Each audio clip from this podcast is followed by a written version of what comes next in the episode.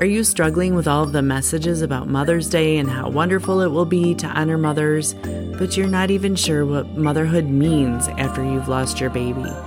There's no harder holiday to cope with for moms of stillborn babies than on Mother's Day. That's why I'm hosting a free support session called Coffee and Comfort on Sunday, May 12th at 11 o'clock Eastern. We'll get together for an hour before the day gets started and talk about the guilt and what ifs that so often come after this type of loss. And I'll help you create a plan for the day that honors both you and your baby. The best part is, we'll gather together with other lost moms who really get exactly how you're feeling so you won't feel alone. Together, we'll navigate Mother's Day and learn how to get through this tough holiday with ease. Save your seat at jennifersenn.com slash coffee or click the link in the show notes. Hope to see you there. I'm Jennifer Senn, a certified life coach, married mama of two sons, twin angel babies, and a rainbow baby, and this is the Navigating Baby Loss podcast. I'm on a mission to help stop the isolation, shame, and lack of self confidence that often comes with stillbirth loss, and to show you that you still deserve to live the life you've dreamed of. Pull up a cozy seat, pour a cup of coffee, and prepare to hang out with a caring friend who's been through it and can show you the way. Respecting that it is still there for both of us, yet it shows up in different intensities at different times with us adding in a lot of communication without judgment, is what has allowed us to be a success story, and I would dare say made us even stronger through it. Hello there, welcome back. Today's topic is one of the big ones. It's the thing that suffers maybe the most, and also the thing that can bring you closest together. We are talking about communicating with your partner. Relationships in general with those closest to you are often strained after a baby loss. It's really hard to be around people who want you to be your old self again when you know that person is no longer there. The hardest person to connect with is often the one you love the most, your husband or your partner. The lack of communication is, of course, the main factor, right along with the differences that you face in your experience of your loss and with the grief process itself. Communication is vital in repairing any type of relation breakdown, but when you are in the throes of grief and are experiencing severe hormonal shifts, it takes a lot of effort to communicate effectively. I mean, who wants to put their energy into communicating when you feel like you're drowning and can't even breathe? But here's why it might be important. Couples who have a pregnancy loss or stillbirth run a 22% greater chance of divorcing than couples who never experience a loss. And those are just the statistics for married couples. That's not even counting partnerships. It's a pretty daunting number to say the least, and something you can't ever be prepared for. The hardest part is understanding that it's possible that the loss is different for you both. It doesn't take away from the reality of what's happening, but typically the mother has a deeper connection because she is the one that's physically connected. Whereas the men grieve the loss of the dreams they had and the things that might have been. Having respect and honoring each other's stages of grief may be the key in surviving this terrible statistic. In my coaching practice, I hear all kinds of varying reports of what the lost moms are feeling about her partner. Some say they aren't feeling connected because their partner isn't grieving the way they think they should, or seems like they don't care as much because they aren't showing as much emotion in my own experience, I feel like my husband wasn't really grieving as much as I was. And it really bothered me thinking that he didn't seem to care as much as I did. When the tension built finally, and I called him out on it, he said, I didn't want to talk about it because I didn't want to make you cry. What he didn't realize was that not talking about it didn't make me cry any less.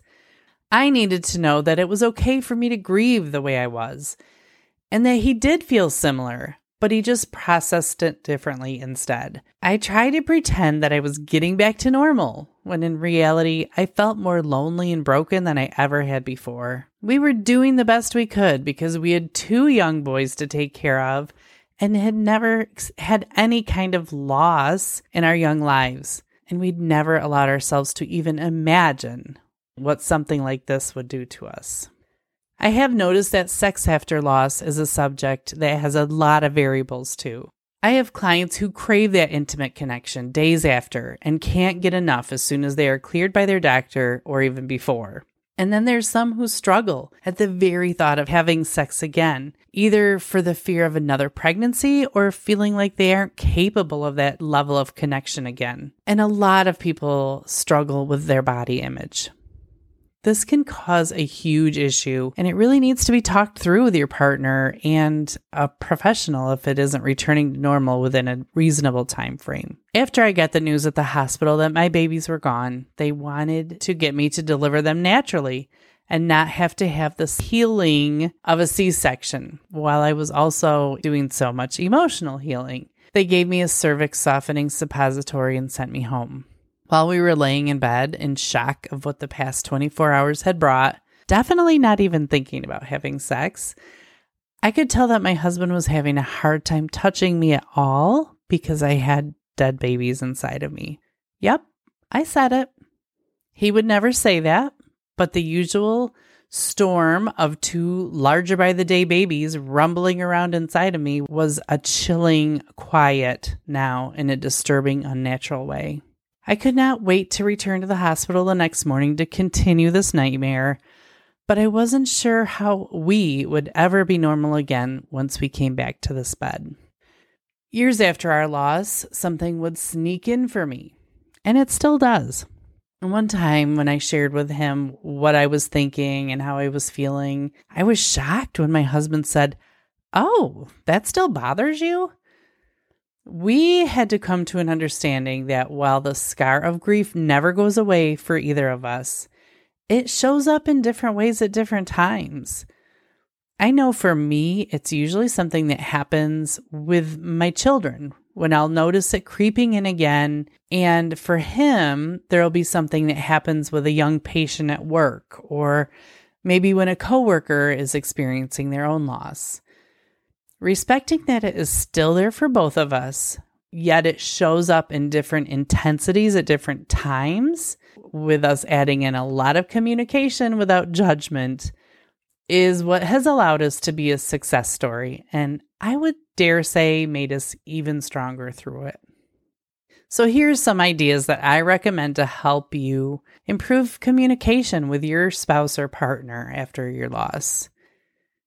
The first thing is to ask some open ended questions that encourage them to open up about their thoughts, what they're feeling about the loss of the baby. So many times, the men in our lives tend to want to be the fixers and they want to be the protectors. And like my husband, he didn't want to make me cry. But what I didn't realize was that he was the one really suffering in silence. Examples are what were you most looking forward to doing with a baby that you're missing out on now? Or who do you think the baby would have looked like at two years old? Any type of question like this that doesn't end in a yes or no answer gives them the signal that it is safe to talk about it, that you are welcoming some sort of conversation. The second idea, if your partner is willing, give each of you a piece of paper and write down what kind of things that you can think of when the grief hits you.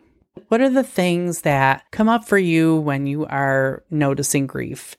It's either, you know, maybe it's your stomach hurts or you can feel yourself swallowing back tears. I can't stop crying. Whatever it is, and have him do the same. Then, after three minutes, switch papers and then talk about what the differences are and what are the similarities. It's a great way to realize that you're both experiencing grief, but you each have your own unique way of dealing with them. The third idea is date night. I know, I know, I know. Everybody says date night. Sometimes it's possible, sometimes it's not.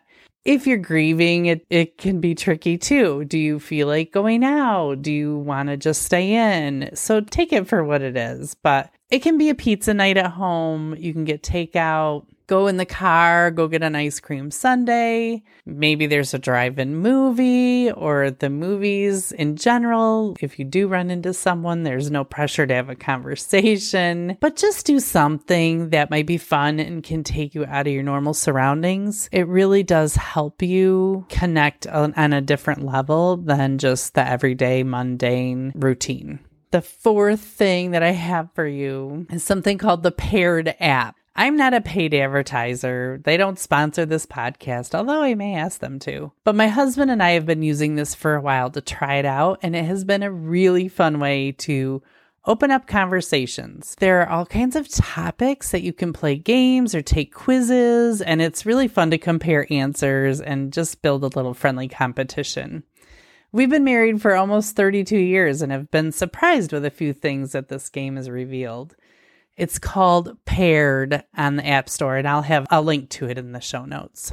Maintaining your relationship after loss is really tough. With all the emotional and physical things that are happening, if you're committed to being there for each other throughout the roller coaster ride, you can beat the odds. It is possible to come out of this feeling even more connected and being a stronger couple than before. If we can learn to keep communicating with our partner throughout this grief journey and not feel like it's just ours alone to bear, we'll be able to see how our loss is affecting us and appreciate someone else's journey of the same loss.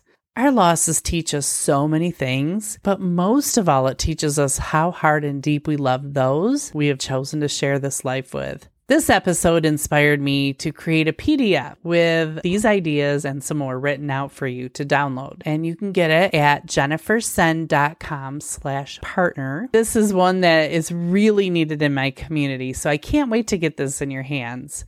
Again, that's jennifersenn.com slash partner to download a free PDF with some communication ideas you can use with your partner to improve communication starting today. Until next time, I'm wishing you so much love and healing as you navigate your baby loss.